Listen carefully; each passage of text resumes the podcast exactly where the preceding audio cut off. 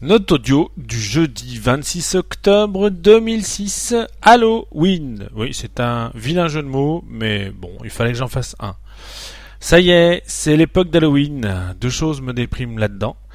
La première, euh, cette fête est grotesque et sans intérêt. Se déguiser euh, pour faire peur aux gens, je trouve ça ridicule. Euh, ah si, en fait, il y a un intérêt, ça fait marcher le commerce. La deuxième, on copie encore les Américains et j'avoue ne pas comprendre euh, cette fascination pour ce peuple. La vérité c'est que j'ai rien contre eux, mais ils sont loin de mon modèle de vie et franchement ne drainent pas que des bonnes choses. Ok, c'est bon, je ferme ma bouche, comme dirait Georges.